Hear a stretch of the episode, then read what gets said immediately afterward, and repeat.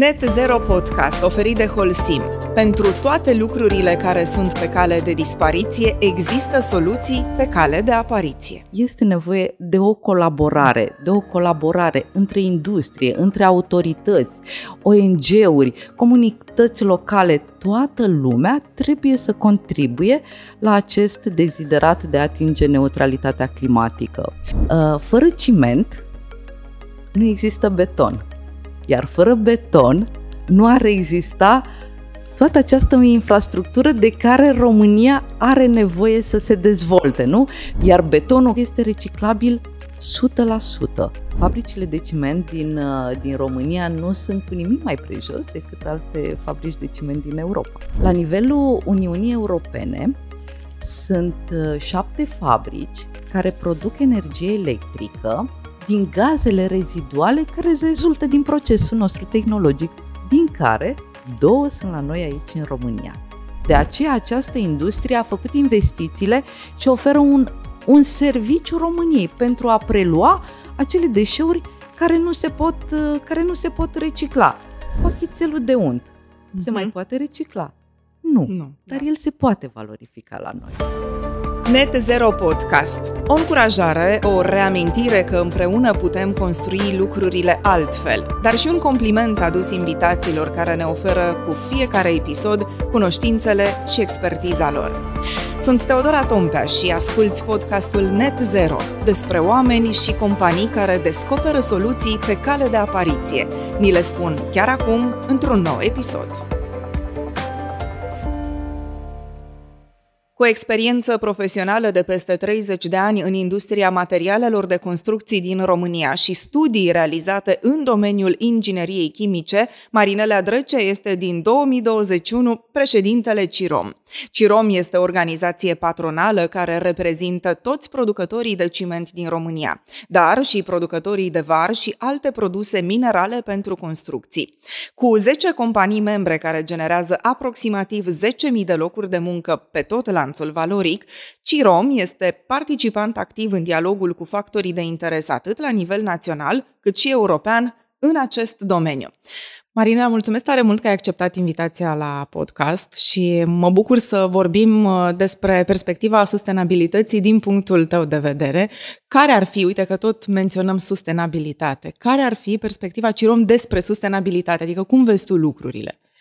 Uh, Teodora, în primul rând îți mulțumesc și eu pentru, pentru invitație și o să încep prin a spune că această idee de sustenabilitate a apărut uh, pentru prima oară în 1987 în uh, raportul Comisiei Mondiale pentru Mediu și Dezvoltare, care a elaborat un raport intitulat Viitorul nostru comun, iar acolo se definea sustenabilitatea ca fiind modul de dezvoltare pentru a răspunde nevoilor prezente, dar fără a compromite nevoile generațiilor viitoare.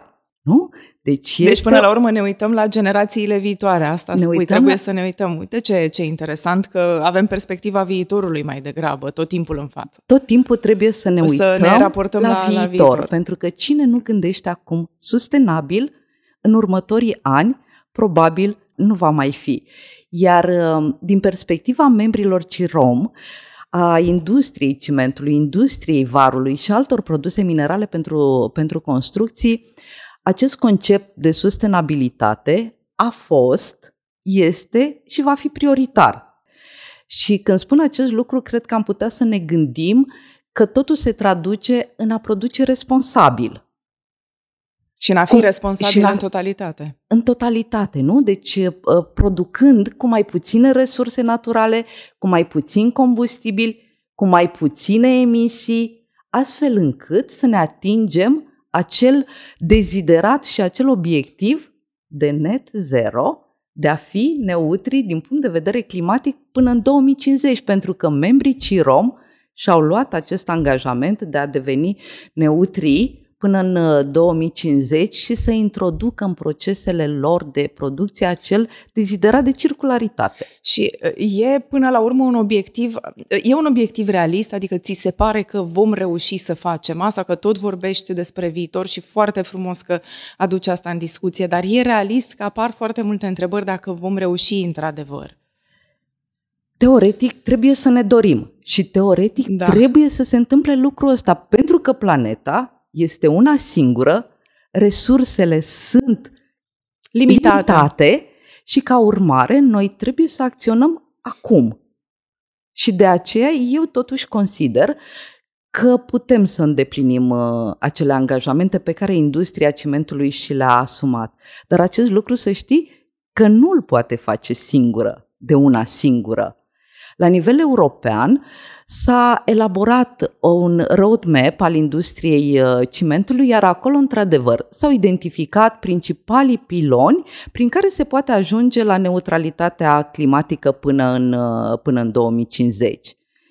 Dar, repet, este nevoie de o colaborare, de o colaborare între industrie, între autorități, ONG-uri, comunități locale, toată lumea trebuie să contribuie la acest deziderat de a atinge neutralitatea climatică.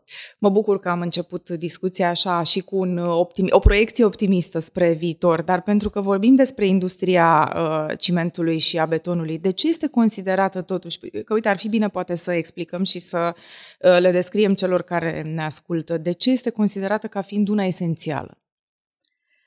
Da, într-adevăr, industria cimentului eu consider că este una, o ramură esențială în dezvoltarea economică a unei țări, pentru că este o industrie locală care utilizează materii prime locale. Uh, în industria noastră sunt angajați și angajează aproximativ 10.000 de, de oameni pe întreg lanțul valoric, contribuie la uh, Uh, bugetul de stat cu peste 200 de milioane de, de euro anual și Teodora.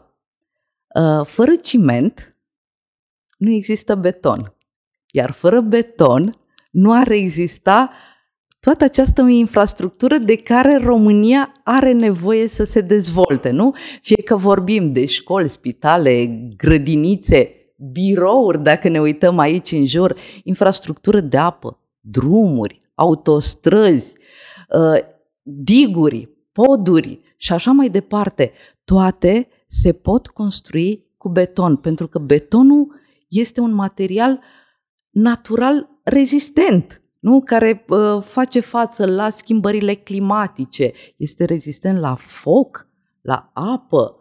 Toate durabil aceste, și rezistent, dura, adică durabil, vorbim și de durabil proiecția și rezi... pe viitor, pe, pe mulți ani. Exact, așa este. Uh, și ca urmare, această industrie eu consider că este esențială. Și îți mai spun un lucru. Atunci când s-a scris Pactul Ecologic European, în 2019, Comisia Europeană a scris negru pe alb așa că industria cimentului este indispensabilă pentru economia europeană. Ce înseamnă asta? Înseamnă că la o valoare adăugată de un euro în această industrie, se generează o valoare adăugată de 2,8 euro în economia generală și la fel același factor de, de multiplicare este și pentru, și pentru locurile de, de muncă. Iar betonul, ca să, să mai spun ceva, pentru că eu consider că este un mare avantaj pe care îl are acest, acest material, este că el este reciclabil 100% și el, după ce uh, infrastructura, clădirile își încheie ciclul de viață, el poate fi transformat într-un alt material care în agregate reciclate care se pot utiliza în infrastructura de drumuri sau într-un nou, într-un nou uh, beton. Pentru a construi, încă o dată spun, pentru ca România să poată să construiască tot ceea ce și-a propus și pentru a construi durabil pentru generațiile viitoare. Și mie mai îmi place să spun ceva că betonul este coloana vertebrală a unei societăți durabile și sustenabile. Foarte, foarte frumos spus. Uite, pentru asta cred că ar fi frumos și ar fi bine să existe o preocupare uh, constantă apropo de cum poate fi reciclat un material. Și e bine că ai spus despre beton că se întâmplă asta. Dacă este să ne uităm, și m-aș întoarce puțin la uh, prima întrebare și la discuție inițială, apropo de preocupările pe care le aveți voi în domeniu și în industrie, aș insista aici mai degrabă pe câteva dintre preocupări preocupări care ar trebui să le aibă industria și mai mult, să se dezvolte și mai mult, să fie preocupări uh, care să fie ca un ax în timp, adică să ne uităm în 2050, pentru că aici e, de fapt, un punct cheie pe care trebuie să-l traversăm. Da, așa este, ai dreptate. Încă de la privatizare, când această industrie a cimentului s-a privatizat în 1995, obiectivele prioritare a celor care au cumpărat fabricile de ciment din, uh, din România au fost următoarele. Calitate, protecția muncii, sănătatea și siguranța angajaților și protecția mediului. Deci de la începutul privatizării din 1995 și până acum au fost realizate investiții de peste 2 miliarde de euro. La început, investițiile s-au axat în primul rând pe emisiile de praf. Nu? Pentru că toată lumea da. știa și știe încă și are această concepție greșită, spune eu, despre fabricile de ciment, că suntem un poluator. Nu suntem. Am fost un poluator. Și investițiile care s-au făcut, ți-am spus, imediat după privatizare, au, au fost direcționate pentru a reduce acele emisii de praf. Pentru că și tu și toți ceilalți își amintesc cum arăta când treceai pe lângă o fabrică de ciment. Se vedeau acei nori mari de praf, iar casele și peisajul din, din împrejurimi era totul acoperit de ciment. Iar acum, dacă trecem pe lângă o fabrică de ciment, ne punem întrebarea, funcționează sau nu? Hm. Ai fost într-o fabrică de ciment? În interior, nu pe lângă, da. Am trecut și așa este. Uite, mi-am pus și eu întrebarea aceasta, dacă este acum activitate în acel loc sau nu. În interior, nu. Nu am avut ocazia, dar chiar m-ai făcut curioasă. Da, uite, profit de această ocazie să vii și să vezi cum arată o fabrică de ciment acum arată extraordinar, mai ales din punctul meu de vedere care am lucrat în această industrie încă din 1991 și înainte de priva... etapele. Și am prins toate etapele, deci eu pot să fac comparația cum arăta atunci și cum arată acum. După aceea s-a continuat cu modernizarea fabricilor, cu eficiența energetică, s-au schimbat motoarele vechi, echipamentele vechi. Pentru că și care... aici este un punct cheie important, consumul de, de curent. Consumul, exact, consumul energetic și este vorba de eficiență energetică. Fabricile de ciment sunt automatizate. O cameră de comandă nu arată chiar ca la NASA, dar e undeva pe acolo. Da? De aceea, încă o dată spun, este bine să vii într-o fabrică de ciment, să vezi cum, uh, cum arată. Deci ăsta zic eu că a fost cel de-al doilea pas. După aceea, ce, au mai, ce a mai făcut această industrie? Uh, a început să producă materiale cu amprentă scăzută de carbon. Iar o altă metodă a fost de a pune în aplicare conceptul de circularitate, de economie circulară. Ce înseamnă asta? Înseamnă că deșeurile generate de la alte industrii sau cele menajere, sortate și colectate separat, sunt transformate în resurse și sunt reintroduse în procesul nostru tehnologic de a produce ciment. Deci ce spuneai de fapt puțin mai devreme, adică betonul sau tot ce presupune uh, o construcție când nu mai este folosită să fie reciclat și este, de asta spuneai că este 100% reciclabil. Betonul, da, așa este. Betonul poate fi este, reintrodus. Poate fi uh, reintrodus, circuit. dar pe lângă beton mai sunt și alte tipuri de deșeuri care pot fi coprocesate în industria, în industria noastră. Uh, uite, pentru că ai menționat de etapele prin care a trecut industria și pentru că e foarte bine că ești un fin și cunoști în detaliu atât de bine industria cimentului a betonului, de unde provin totuși emisiile? Că e o curiozitate constantă și intensă în acest sens. De unde provin emisiile și ce le generează, de fapt? Uite, astăzi, ai menționat de uh, acum 10, 20, 30 de ani, dar astăzi de unde le mai avem? Acum o să mă refer la emisiile de CO2, că ele da, sunt de dioxid de carbon. Exact, da? exact. Ele sunt preocuparea noastră pentru a atinge neutralitatea climatică. Și o să încerc pentru scurt timp să te fac o mică cimentistă. Și o să încerc, Hai să vedem dacă Și o să încerc să-ți explic cum se face cimentul în mod normal și în România, și în Germania, și în Statele Unite. Materiile prime din care se fabrică cimentul sunt calcarul și argila. Aceste materii prime sunt concasate, sunt măcinate foarte fin până se transformă într-o făină. În termenii tehnici, noi chiar așa folosim făină. Această făină se duce și parcurge mai multe etape până ajunge în, în cuptorul de clinker de ciment. Acest cuptor de clinker de ciment este inima și sufletul unei fabrici. Iar ca tu să-ți faci imag- uh, o imagine uh, de dimensiunea acestui cuptor, imaginează-ți un tub cilindric de 100 de metri cu un diametru de 5 metri, ușor înclinat astfel încât făina, în momentul în care intră în acest cuptor, să poată avansa și să treacă prin mai multe etape chimice. Ei bun, în acel cuptor, flacăra ajunge la o temperatură de 2000 de grade, iar făina, pentru a produce acest clinker de ciment, trebuie să aibă temperatura de 1450 de grade. Ce înseamnă asta?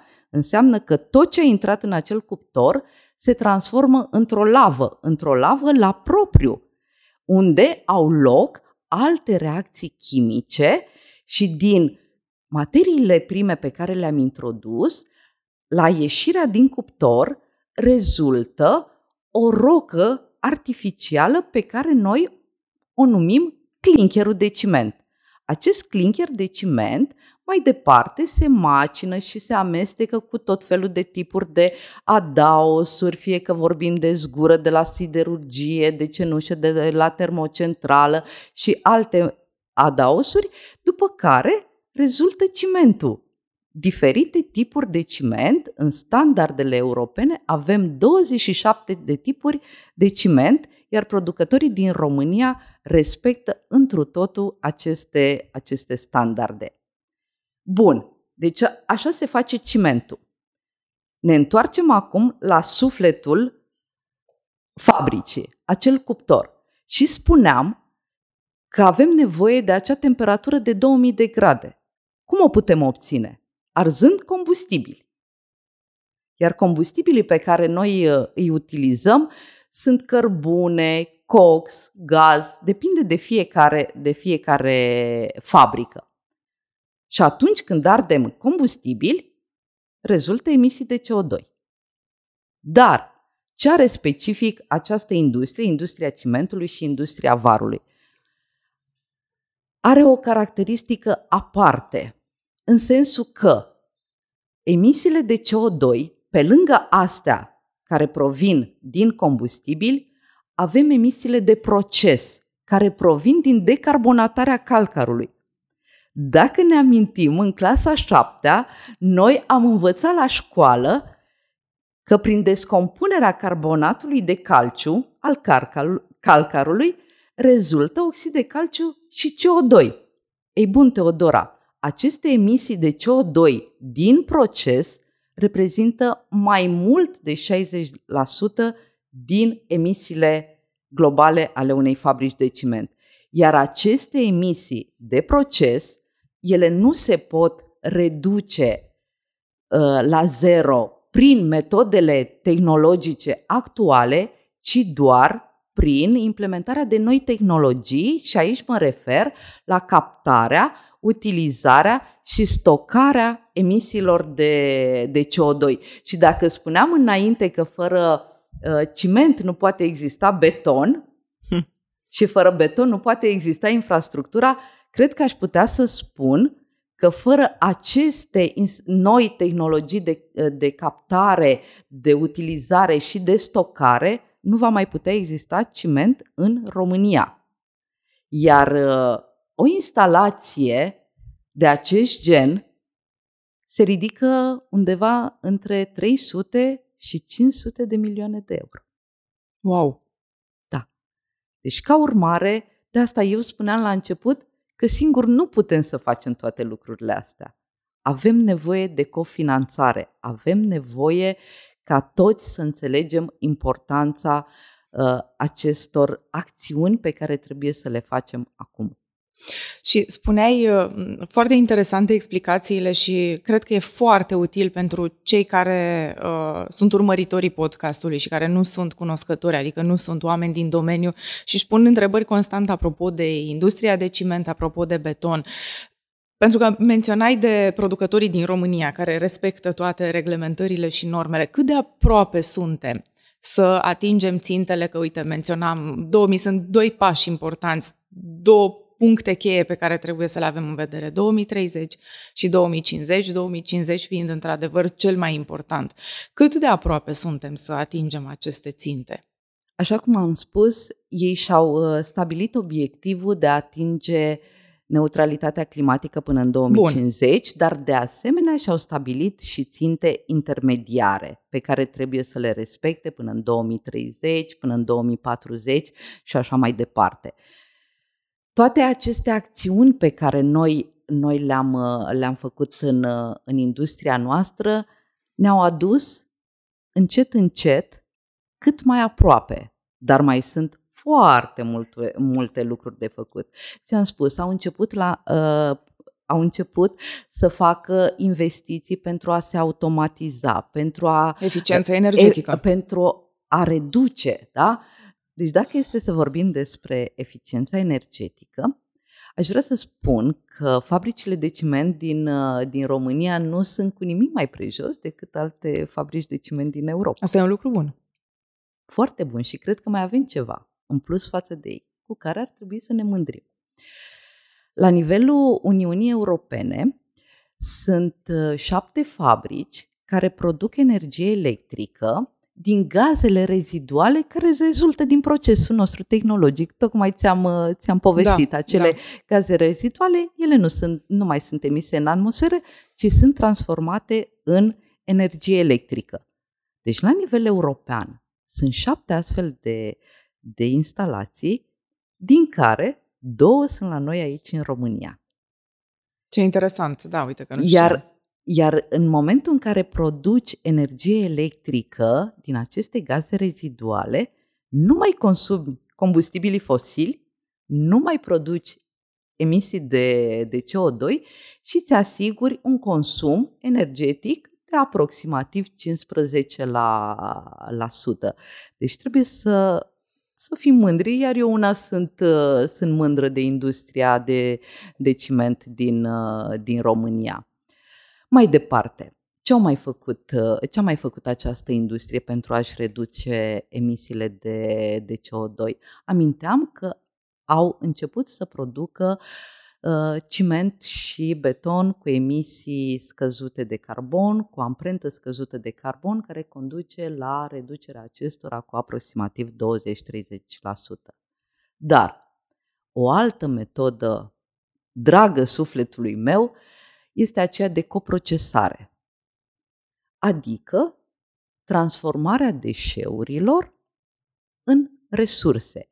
Și în acest domeniu, de când uh, au început uh, să se copro- de când au început să coproceseze deșeuri, s-au făcut investiții de peste 150 de, de milioane tocmai pentru a putea prelua astfel de, astfel de deșeuri. De fapt, ceea ce se întâmplă în cuptorul de ciment este o dublă operațiune de valorificare. Pe de o parte, este valorificarea materială, reciclare, și pe de, cealaltă, de cealaltă parte este valorificarea energetică a deșeurilor. Deci astea sunt niște avantaje pe care le oferă fabricile de ciment. De ciment. Și pentru că spui de acest proces de coprocesare, uh, ce fel de deșeuri pot fi incluse aici? Adică ce puteți folosi? Ce se folosește? Orice? Nu se folosește orice, dar fabricile de ciment din România sunt uh, autorizate să folosească peste 100 de tipuri de deșeuri. În procesul de coprocesare, aș da câteva exemple. Te rog. Deșeurile industriale, anvelope uzate, uleiuri uzate, vopseluri, lacuri. Avem uh, nămoluri de la stațiile de, de epurare. Avem uh, deșeuri de cauciuc. Dar, pe lângă toate aceste deșeuri, mai putem utiliza și deșeurile menajere sortate, pentru că aici este cheia. Industria cimentului nu poate să preia deșeurile amestecate. Și totdeauna am spus că pentru a, a ne atinge obiectivele, noi ca România, obiectivele de reciclare și de reducere a deșeurilor la depozitare, cheia este colectarea separată. Deci Uite aici, că tot aici ajungem. Tot și aici în industria ajungem. cimentului și a betonului, tot la colectare Este separat. esențial. Este esențial, pentru că doar astfel se vor putea crește procentele de reciclare, adică hârtia să se transforme în hârtie, sticla să se transforme în sticlă. Toate celelalte care se pot recicla este normal să se recicleze. Dar eu sunt sigură că tu ești de acord cu mine că nu absolut totul se poate recicla. Sigur, exact. De aceea, de aceea această industrie a făcut investițiile și oferă un, un serviciu României pentru a prelua acele deșeuri care nu se pot, care nu se pot recicla.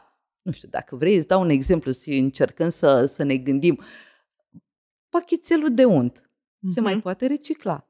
Nu, nu dar da. el se poate valorifica la noi. Nu? Și așa mai departe. Deșeurile, exemplele pot, uh, pot continua și sunt foarte, foarte multe. Și care ar fi contribuția acestui proces de coprocesare, că tot vorbeam despre el? Um, și e bine că ai menționat de cantitatea de deșeuri, că ne preocupă și asta în egală măsură. Deci, pe de o parte, ne interesează să reducem, dacă este să ne uităm în cifre, vorbind strict matematic, să reducem cantitatea de deșeuri, pe de altă parte, să reducem și cantitatea emisiilor de dioxid de carbon cum arată uh, în prezent realist cifrele și că tot menționam de ținte, să vedem și cum ne dorim să arate în viitor industria în, în, acest, în această privință, în acest punct.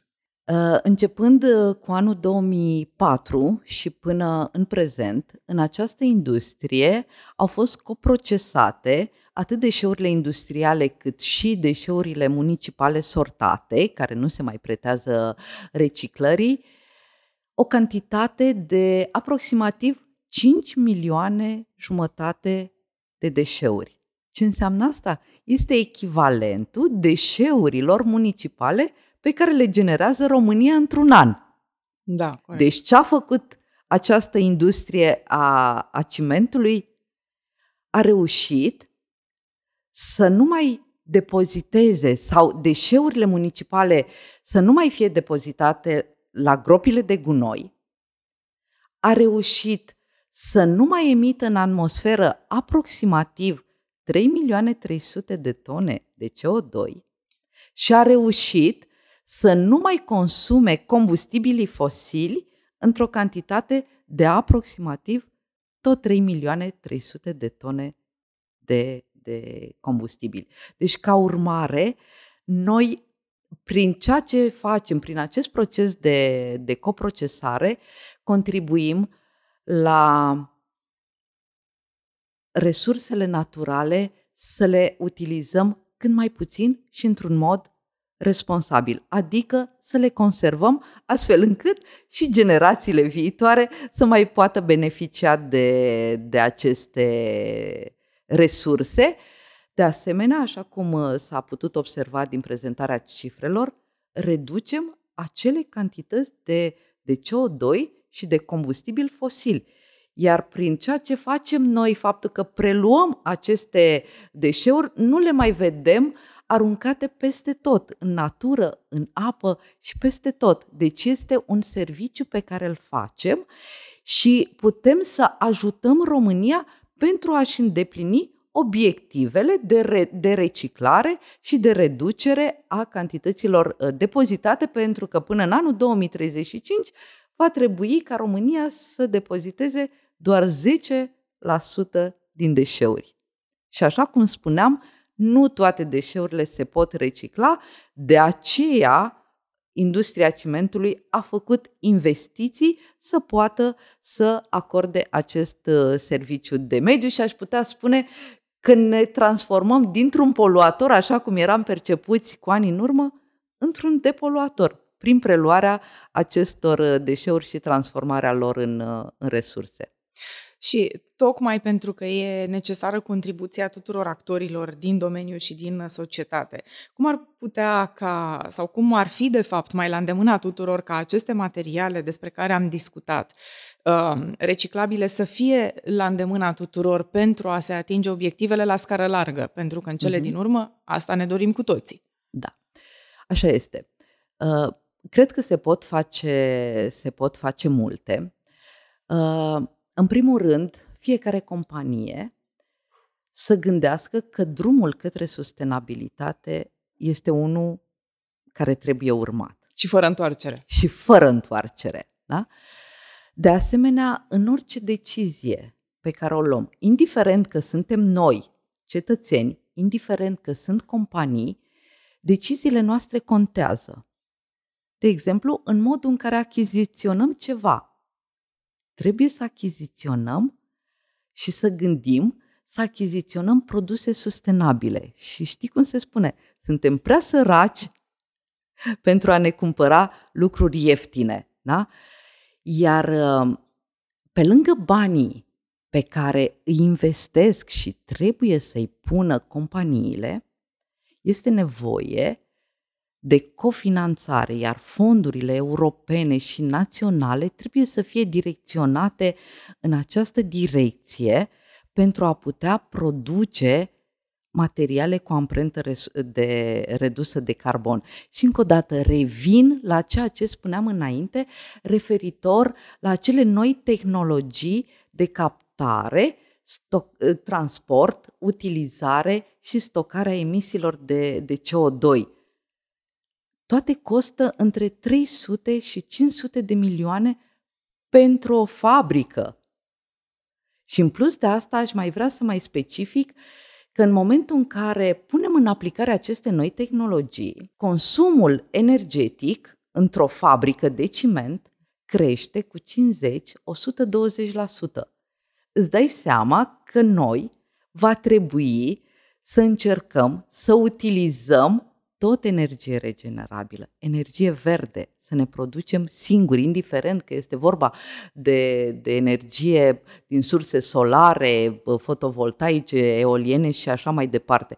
Deci este imperios necesar să existe o colaborare, iar noi cu toții să gândim sustenabil.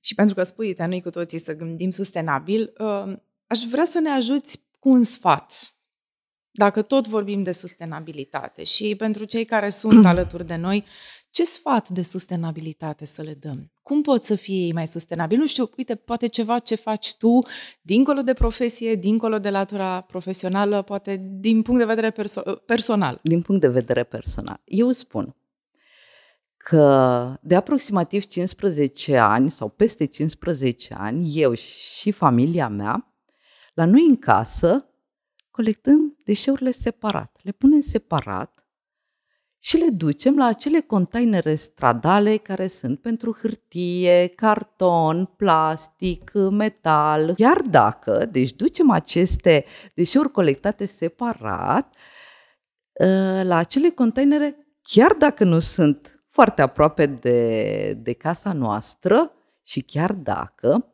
soțul meu îmi spunea dar de ce trebuie să colectăm noi separat când uh, vin uh, după aceea cei de la salubritate și le amestecă?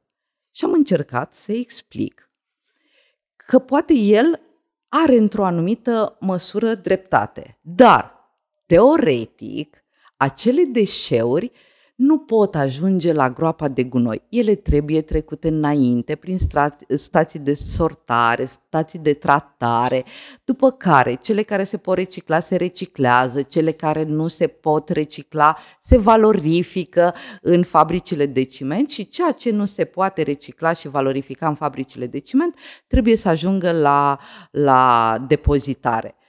Și chiar dacă acest lucru pentru noi putem să considerăm că este un pas uh, mic, eu consider totuși că dacă toți am face acest mic gest, pentru noi ar constitui un mic pas, dar pentru omenire ar fi un pas uriaș. Da? Astfel încât să putem să oferim urmașilor, urmașilor noștri o planetă sănătoasă și o viață în siguranță. Că de fapt multiplicăm micul efort pe care fiecare îl face la nivel individual, îl multiplicăm, uite, ca să luăm o unitate de măsură, nu neapărat cât e planeta, ci cât sunt în București. Deci câte milioane de locuitori sunt București plus Ilfov, dacă face fiecare dintre noi colectarea aceasta separată, e mai mult decât bine și e mai, mai mult decât util. E mai mult decât bine și eu sunt sigură că asta este direcția și eu am încredere în români că ei uh, vor atinge aceste obiective. E drept, mai încet, dar le vor atinge. Mulțumesc tare mult! Mă bucur că am încheiat într-o notă uh, pozitivă, într-o notă optimistă, așa cum am și început discuția și mă bucur tare mult că am aflat atât de multe lucruri interesante de la tine despre industrie, despre cum este tot procesul de fabricare a cimentului, cum este de fapt coprocesarea deșeurilor. Marinela, îți mulțumesc tare mult pentru prezență și te mai așteptăm cu mare drag și într-un alt episod. Și eu îți mulțumesc, Teodora. Mulțumesc mult! Îți mulțumim că ne-ai ascultat soluțiile pe cale de apariție. Hai să le punem în practică împreună, ca schimbarea spre net zero să devină din idee realitate.